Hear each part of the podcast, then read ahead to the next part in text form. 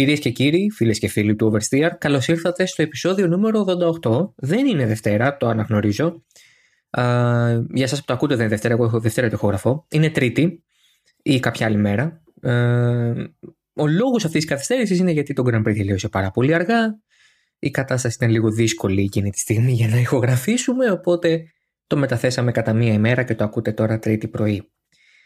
Ήταν ένας, ε, κατά την άποψή μου, μέτριος προς κακός αγώνας, δεν προσέφερε πολλά πράγματα, ε, ελάχιστα προσπεράσματα στην πραγματικότητα, ε, πολλά ατυχήματα και το ενδιαφέρον κάπως ενισχύθηκε μόνο στους τελευταίους δέκα γύρους όταν βγήκε το safety car και έτσι ξαναμαζεύτηκε λίγο το grid. Οι οδηγοί βρέθηκαν πολύ πιο κοντά πια και υπήρξαν και κάποιες υποτυπώδεις μάχες μαζί με κάποια συμβάντα τα οποία οδήγησαν και σε ποινές. Σε γενικές γραμμές, αυτό που είδαμε συμβαδίζει με το μοτίβο των προηγουμένων Grand Prix. Φεράρι και Red Bull είναι σε ένα δικό τους επίπεδο. Αυτή τη φορά όμως με τη Red Bull να έχει και πάλι το πάνω χέρι, όπως το είχε και στην Ίμολα. Ενώ ε, πιο πίσω η Mercedes παρέμεινε τρίτη δύναμη, αν και βελτιωμένη. Ε, και το Midfield κλασικά ε, αναπίστα αλλάζουν οι δυναμικές εκεί και ανάλογα με το που βολεύεται το κάθε μονοθέσιο εκείνων των ομάδων. Βλέπουμε και διαφορετική κατάσταση στις θέσεις ε, χαμηλά στη δεκάδα και λίγο εκτός αυτής. Αλλά νομίζω ότι κατ' εξαίρεση καλό είναι να μιλήσουμε και λίγο για τον Grand Prix σαν διοργάνωση. Γιατί προφανώς ήταν το πρώτο στο Μαϊάμι. Ε, έχουμε να τρέξουμε στη Φλόριντα από την εποχή που τρέχαμε στο Σέμπρινγκ τη δεκαετία του πενήντα και του εξήντα. Οπότε είναι το πρώτο Grand Prix μας σε αυτή την περιοχή εδώ και πάρα πολλά χρόνια. Είναι το πρώτο Grand Prix στην περιοχή του Μαϊάμι-Dade.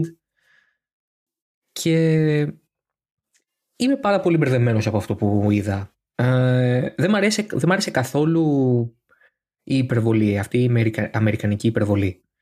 Ε, είναι κάτι το οποίο χαρακτηρίζει τον αθλητισμό σε εκείνη την πλευρά του κόσμου και όντας και εγώ φαν του N B A, του N F L, ε, έχω δει αυτού του είδους τις εξάρσεις, ε, αυτά τα, τα υπερβολικά, τα kids πράγματα να συμβαίνουν, αλλά τα έχω συνδυάσει έντονα με το αμερικανικό αθλητικό πεδίο, με αυτού του είδους τα πρωταθλήματα. Η Φόρμουλα ένα δεν μας έχει συνηθίσει τέτοια πράγματα. Είναι ένα τελείως διαφορετικό σπορ. Έχει το γκλάμουρ, έχει τους celebrities. Σαφέστατα υπάρχει το Μονακό που είναι το τόνο παράδειγμα αυτής της, ε, αυτής της φιλοσοφίας και αυτής της νοοτροπίας που η Φόρμουλα ένα δεν έχει καλλιεργήσει τώρα τα τελευταία πέντε χρόνια, αλλά εδώ και εβδομήντα δύο εβδομήντα τρία χρόνια. Um, αλλά αυτό ήταν νομίζω πέρα από το glamour και το celebrity league, να το πω έτσι απλοϊκά, ξεπέρασε πάρα πολύ αυτά τα όρια και έφτασε σε σημείο να είναι απλά κακόγουστο. Uh, από την ψεύτικη Μαρίνα μέχρι τα κράνη N F L στο, στο βάθρο, μέχρι την αστυνομική συνοδεία πριν το βάθρο, ε, δεν, δεν υπήρχε λόγος για αυτό το έξτρα πράγμα. Η Φόρμουλα ένα δέχεται να τα κάνει όλα αυτά και σχεδόν τα, τα υποστηρίζει και τα, ε, ε, αν θέλετε, ε, προσδοκά, ακριβώς γιατί θέλει να κατακτήσει την αμερικανική αγορά που πλέον, πρέπει να το πούμε αυτό, είναι τελείως ε, δική της εδώ και περίπου δύο χρόνια. Δηλαδή, ο μεγάλος στόχος που είχε ο Μπέρνι Έκλεστον και δεν πέτυχε ποτέ, αφού βεβαίως έβαλε την Ασία στο παιχνίδι, ήταν να κατακτήσει την Αμερική.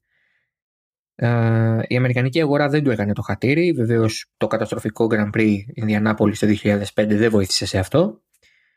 Οπότε με την έλευση της Liberty Media στα πράγματα και με τον Αμερικανό βεβαίως Chase Carey στο ρόλο του διευθύνοντος συμβούλου του σπορ μέχρι και πρόπερση, ο στόχος ανανεώθηκε και εκεί είναι που ξεκίνησαν οι κουβέντες για Grand Prix στο Μαϊάμι, για Grand Prix στο Las Vegas, για μια ενίσχυση του προφίλ της Φόρμουλα ένα στην Αμερική με το Drive to Survive, με, την μεγαλύτερη, με το μεγαλύτερο engagement μέσω των social media, με την, ε, αν θέλετε, με την προσπάθεια να ε, βασιστεί το image της Φόρμουλα ένα στον Louis Hamilton, που στην Αμερική είναι πάρα πολύ δημοφιλής για πολλούς λόγους, που δεν είναι αμυγός αγωνιστική μόνο, δηλαδή είναι και αγωνιστική αλλά δεν είναι μόνο αγωνιστική. Αυτή η στρατηγική πραγματικά Ε, α, απέδωσε και αυτό θα ήταν λάθος να πούμε ότι δεν ισχύει και βεβαίως θα ήταν λάθος να πούμε ότι δεν είναι και καλό, διότι ένα σπορ το οποίο μπορεί και καταλαμβάνει μεγαλύτερη έκταση στο παγκόσμιο γίγνεσθε και στο zeitgeist είναι πάντα μια ε, καλή ε, ευκαιρία για αύξηση των εσόδων, άρα θεωρητικά καλύτερο θέαμα, καλύτερο και πιο σωστό θέαμα, ε, καλύτερες επιλογές, πιο υγιείς ομάδες, πιο υγιείς ε, επιλογές ε, στρατηγικά από το ίδιο το σπορ, μεγαλύτερη άνεση να μπουν και να βγουν αγώνες χωρίς να υπάρχει ο φόβος της απώλειας των εσόδων. Όλα αυτά τα πράγματα βοηθούν. Ε, η Φόρμουλα ένα πέρασε ενάμιση χρόνο δύσκολα λόγω του κορονοϊού, αλλά φαίνεται ότι είχε ανακάμψει. Έβγαλε τα οικονομικά της στοιχεία ε, κατά τη διάρκεια του Grand Prix στο Μαϊάμι και ανέφερε ότι έχει σημειώσει διπλασιασμό στα έσοδά της και από εκεί που είχε χασούρα τριάντα τέσσερα εκατομμύρια δολάρια πέρυσι, τριάντα οκτώ εκατομμύρια δολάρια, τριάντα τρία εκατομμύρια δολάρια κέρδος σημείωσε φέτος την περίοδο Γενάρης-Μάρτης του είκοσι είκοσι δύο.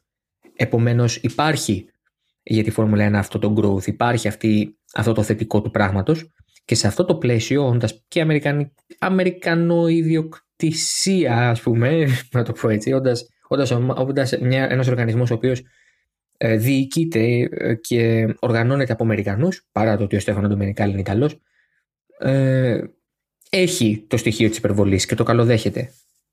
Εμείς, εγώ, ε, όπως θέλετε πείτε το, μπορούμε να διαφωνούμε σε αυτό. Παρά τα, τα ωφέλη για το σπορ, αυτή η υπερβολή, αυτό το kitsch, εμένα με ξένησε σημαντικά. Και δεν είναι ούτε επειδή δεν θέλουμε η Αμερική να μπει στα πράγματα, ούτε γιατί δεν θέλουμε να μπουν καινούργιοι φαν στα πράγματα.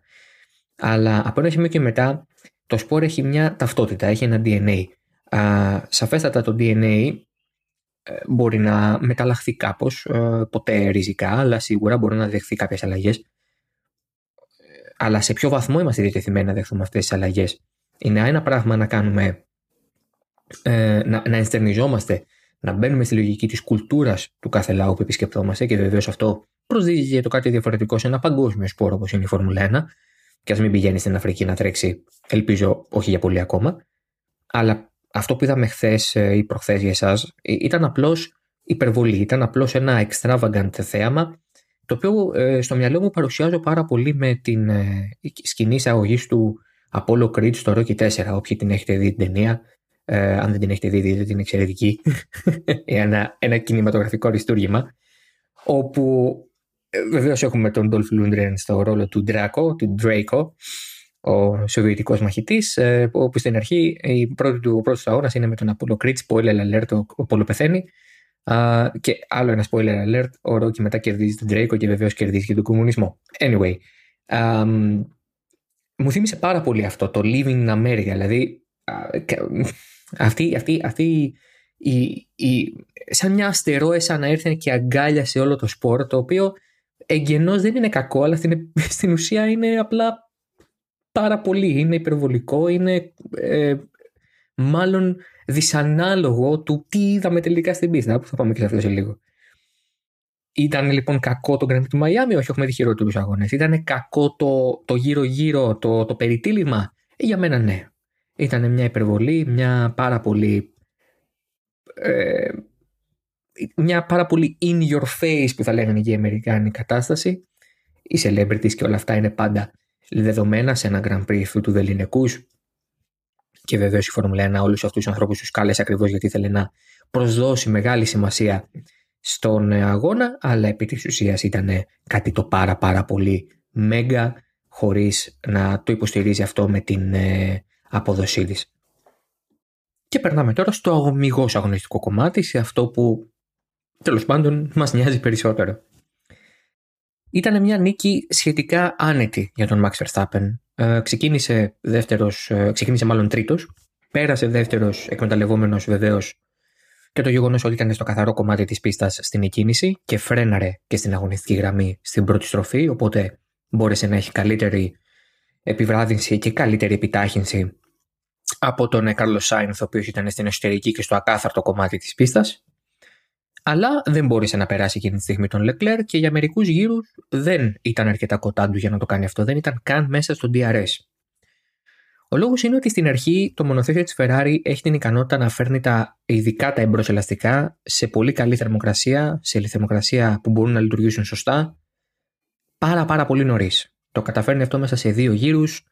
Είναι πάρα πολύ, καλό, πάρα πολύ καλή σε αυτό η Φεράρι φέτος.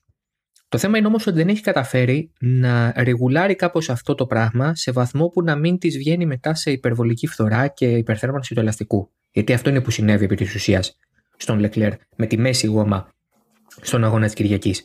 Δεν μπόρεσε να την έχει ποτέ στην σωστή, σωστή θερμοκρασία και αυτό είναι που την πλήγωσε και κυρίως πλήγωσε τον ίδιο τον Leclerc στο πρώτο στιντ. Γι' αυτό στον όγδοο γύρο ο Verstappen έφτασε και πέρασε στην ευθεία με την υπεροχή που έχει η Red Bull σε αυτόν τον τομέα. Νομίζω πως αυτό που πληγώνει τη δεδομένη στιγμή τη Ferrari είναι το γεγονός ότι έχει μείνει πάνω κάτω με το ίδιο μονοθέσιο από το τεστ της Βαρκελώνης. Το οποίο μέχρι και ένα σημείο είναι καλό γιατί έχει μια πάρα πολύ καλή βάση την οποία χτίζεις και μαθαίνεις πάνω σε αυτά τα οποία έχεις σχεδιάσει. Οπότε μπορείς να σχεδιάσεις τις αναβαθμίσεις και να εισάγεις νέα μέρη πολύ πιο αποδοτικά, χωρίς να κάνεις λάθη. Αλλά από την άλλη, σε αφήνει λίγο πίσω σε σχέση με τον ανταγωνισμό, ο οποίος στο μεσοδιάστημα προσπαθεί να προοδεύσει και τα καταφέρνει. Η Red Bull έχει καταφέρει όποιες αναβαθμίσεις έχει τοποθετήσει στο μονοθέσιο να τις δουλέψει πάρα πολύ καλά, να μην έχει κανένα πρόβλημα, τουλάχιστον με τις αναβαθμίσεις έτσι, από προβλήματα αξιοπιστίας έχει. Ε, και αυτό είναι που την κάνει στο τέλος πάρα πολύ ανταγωνιστική στους δύο τελευταίους αγώνες, ειδικά τόσο στην Ίμολα όσο και στο Μαϊάμι, τα πράγματα δεν πήγαν καθόλου καλά για τη Φεράρι. Ε, σίγουρα το Μαϊάμι ήταν πολύ πιο καλό σε τελικό αποτέλεσμα, γιατί το δύο τρία είναι καλύτερο από το επτά μηδέν, έτσι. Ε, αλλά ε, το ζητούμενο για τη σκουντερία είναι να μπορεί να κερδίσει. Ε, αυτό που έλεγα την, το Σάββατο μετά τις κατατακτηρίες είναι ότι το ένα δύο της Φεράρι και το τρία τέσσερα της Red Bull σε, στο Q είναι το ανάποδο από τη σειρά που είδαμε να έχουν σε ρυθμό αγώνα την ε, Παρασκευή. Δηλαδή η Red Bull είχε τον καλύτερο ρυθμό αγώνα. Με τον Pérez, ο Verstappen δεν μπόρεσε να κάνει τίποτα ε, στο εφ πι δύο. Ενώ η Ferrari δεν ήταν τόσο δυνατή. Της έλειπαν δύο τρία δέκατα στο γύρο. Ε, θυμίζω ότι ο Leclerc είχε δεύτερη μονάδα ισχύως τοποθετημένη στη, στο μονοθεσιό του. Θα επιστρέψει στην παλιά ε, στην Ισπανία, καθώς η καινούρια μπήκε για να του δώσει ένα boost στη, στο Μαϊάμι που είχε αυτή την πολύ μεγάλη ευθεία των, του ενός χιλιόμετρου, ένα κόμμα δύο χιλιόμετρου, αν δεν κάνω λάθος. Άρα δεν είναι ότι ε, χρειάστηκε να αλλάξει ε, μοτέρ γιατί είχε πρόβλημα το παλιό, ούτε γιατί πάλιωσε το παλιό μετά από τέσσερις μόλις αγώνες. Ε, δεν είχε νέο εμ τζι γιου κέι παρά τα όσα έλεγε το Motorsport Ιταλίας την προηγούμενη εβδομάδα. Αλλά δεν βοήθησε αυτό και βεβαίως. Ενώ η Mercedes, ενώ με συγχωρείτε η Ferrari είχε νέα πισωπτέρυγα, η οποία θεωρητικά ήταν χαμηλότερη κάθε της δύναμης, άρα προσέφερε μεγαλύτερη ευκαιρία στη Ferrari να έχει ψηλότερη τελική ταχύτητα λόγω της μειωμένης οπισθέλκουσας, δεν ήταν σε καμία περίπτωση τόσο λεπτή και τόσο low downforce όσο αυτή της Red Bull. Η Ferrari αρνείται πεισματικά φέτος λόγω του concept του μονοθεσίου της να τρέξει με low downforce setup, με, χαμηλή, με χαμηλά επίπεδα κάθε της δύναμης. Απλά δεν το κάνει, το αποφεύγει τελείως και αυτό είναι κάτι το οποίο την πληγώνει στις ευθείες. Η, η ομάδα των Ιταλών θα μπορεί να έχει τον καλύτερο κινητήρα και πιθανότατα να τον έχει, αλλά εάν τρέχει με πάρα πολύ μεγάλο downforce, υψηλό downforce, όσο καλό κινητήρα κι αν έχει, όσο δυνατός κι αν είναι, όσο αποδοτικός κι αν είναι στην επιτάχυνση, πάντα η, το drag θα κρύβει την πραγματική του απόδοση. Δεν θα, δεν θα επιτρέπει στη Ferrari να εκμεταλλεύεται αυτό που όντως έχει κατασκευάσει και όντως φαίνεται ότι αποδίδει πάρα πολύ καλά. Η Red Bull έχει το πιο αποδοτικό μονοθέσιο στις ευθείες. Το σετάρισμά της είναι ως επιτοπλίστων φέτος σωστό. Έχει καταφέρει να πάρει τρεις νίκες ε, πάρα πολύ ε, πιστικά. Νομίζω ότι δεν δυσκολεύτηκε στην Ίμολα. Ε, στην Τζέντα ήταν λίγο πιο ιδιαίτερα τα πράγματα σίγουρα. Το πάλεψε αρκετά ο Verstappen. Ε, ε, δεν ε, δυσκολεύτηκε ούτε ε, στο Μαϊάμι. Άρα έχει η Red Bull τη δυναμική, μπορεί να τα πάει καλά, μπορεί να δείξει αυτή την πάρα πάρα πολύ καλή εικόνα. Ο Ματία Μπινότο λέει ότι η Red Bull δεν μπορεί να συνεχίσει να φέρνει αναβαθμίσεις να με, με αυτό το ρυθμό, καθώς υπάρχει το budget cap, τα εκατόν σαράντα εκατομμύρια δολάρια, τα οποία την περιορίζουν όπως περιορίζουν όλες τις ομάδες. Και θεωρεί ότι από ένα σημείο και μετά θα σταματήσει να υπάρχει αυτή η συνεχής εξέλιξη και η Ferrari θα μπορέσει να καλύψει τη διαφορά. Ε, αλλά... Το, το ζητούμενο για τη Ferrari τώρα είναι να σταματήσει να κοιτάει τι κάνουν οι αντίπαλοι. Η Red Bull είναι σε μια πάρα πολύ καλή κατάσταση ε, παρά, την, παρά τα προβλήματα αξιοπιστίας που παρά λίγο να στερήσουν τον αγώνα στον Pérez ε, με το πρόβλημα που είχε στην, στη φάση εκείνη του αγώνα με τη μειωμένη απόδοση που τον ακολούθησε και για το υπόλοιπο του Grand Prix σε ένα βαθμό. Έχει τα προβλήματα αξιοπιστίας, αλλά είναι σε μια καλή κατάσταση σε επίπεδο απόδοσης. Έχει βρει πολύτιμα δέκατα στη μάχη με τη Φεράρι και αυτά τα δέκατα την έχουν φέρει πάρα πολύ πιο κοντά και βαθμολογικά στους Ιταλούς και τον Verstappen τον ίδιο, ο οποίος με, με, το, με δεδομένο ότι όποτε τερματίζει κερδίζει, έχει αρχίσει να μαζεύει αρκετά την απόσταση από τον Leclerc. Εδώ είναι τώρα που ο Leclerc λέει, βεβαίως και έχει δίκιο, ότι όλες οι ελπίδες της Ferrari είναι πάνω σε αναβαθμίσεις. Έχει σταματήσει να παίζει ρόλο το πώς ξεκινά στη χρονιά, έχει φύγει από αυτή τη φάση το πρωτάθλημα και έχουμε μπει πλέον στη φάση στην οποία πρέπει να καταφέρεις να κρατήσεις αυτό που έχεις χτίσει, να μπορέσεις να βασιστείς πάνω στο καλό θεμέλιο που έχεις και να αρχίζεις να σηκώνεις πατώματα, να το κάνω έτσι μια παρομοίωση από την οικοδομή, όπως συχνά κάνουμε αυτά τα θέματα, να μπορέσεις να σηκώσεις πατώματα πάνω σε αυτό το θεμέλιο χωρίς να φοβάσαι μη σου πέσει κάτω όλο το κτίριο. Αυτό είναι το ζητούμενο τώρα για τη Ferrari, είναι αυτό το οποίο λέγαμε από την αρχή της χρονιάς ότι δεν έχει αποδείξει ότι μπορεί να κάνει αποτελεσματικά. Δεν έχει αποδείξει ότι μπορεί να το κάνει με τρόπο που να ε, την κρατάει μέσα στη μάχη του τίτλου, ούτε το δεκαεπτά ούτε βεβαίως το δεκαοκτώ. Επομένως, τώρα είναι η στιγμή που πρέπει η Ferrari, είναι αυτό που λέει ότι είμαστε σε θέση φέτος να παλέψουμε για το πρωτάθλημα, να το αποδείξει. Η Red Bull έχει δείξει ότι είναι από τις πολύ δυνατές ομάδες σε αυτόν τον τομέα. Μπορεί να εξελίξει το μονοθέσιό της πάρα πολύ αποδοτικά. Εκεί είναι λοιπόν που θα πρέπει να δούμε τη Ferrari πώς θα αντιδράσει και βεβαίως θα πρέπει να δούμε πώς θα αντιδράσει και ο Leclerc, ο οποίος παρά το γεγονός ότι δεν μπόρεσε βεβαίως να κερδίσει, με τη σκληρή γόμα μετά είχε το ρυθμό. Δεν φθάρκε, δεν μπορούσε να, μάλλον, να τον πιέσει τον Verstappen τόσο πολύ. Στην επανεκκίνηση προσπάθησε σε κάποιους γύρους, δεν τα κατάφερε τελικά. Αλλά δεν είχε την ίδια φθορά η σκληρή γόμα στη Ferrari. Όσο πιο κοντά στο μαλακότερο σπέκτρουμ πηγαίνουμε, τόσο πιο δύσκολα είναι τα πράγματα για τη σκουντερία. Αυτό σε αγώνες που έχει πιο χαμηλές θερμοκρασίες δεν θα το πληρώσει τόσο, αλλά σε αγώνες όπως το Μαϊάμι, που βεβαίως έφτασε πενήντα δύο βαθμούς Κελσίου η θερμοκρασία στο οδόστρωμα, είναι μια πάρα πάρα πολύ διαφορετική περίπτωση. Και εκεί θα κλείσω το επεισόδιο. Θα ήθελα να σταθώ πάρα πολύ σε αυτό το κομμάτι. Ε, νομίζω ότι η σημασία που έχει το φετινό πρωτάθλημα, ε, μάλλον η, η ανάγκη των αναβαθμίσεων ε, που έχει ε, η κάθε ομάδα στο φετινό πρωτάθλημα έχει τεράστια σημασία, περισσότερο ίσως από κάθε άλλη χρονιά. Το έχουμε πει, το έχουμε ξαναπεί, σχεδόν έχουμε γίνει κουραστικοί. Δύο πράγματα είναι που θα κάνουν μεγάλη διαφορά. Οι αναβαθμίσεις και οι επιλογές στο setup. Εκεί είναι που θα εστιάσουν οι περισσότερες ομάδες, εκεί είναι που θα εστιάσουν και οι δύο διεκδικητήρες του πρωταθλήματος. Αυτά για το Oversteer ογδόντα οκτώ. Τα λέμε σε μια εβδομάδα. Ε, το Grand Prix της Ισπανίας βεβαίως δεν έρχεται ακόμα, έρχεται σε δύο εβδομάδες. Οπότε ε, να είστε όλοι καλά και ας απολαύσουμε ε, αυτές, τη, αυτές τις δέκα μέρες ξεκούρασης πριν πάμε να δούμε τον έκτο αγώνα της σεζόν στο Μονμελό. Να είστε όλοι καλά. Γεια χαρά.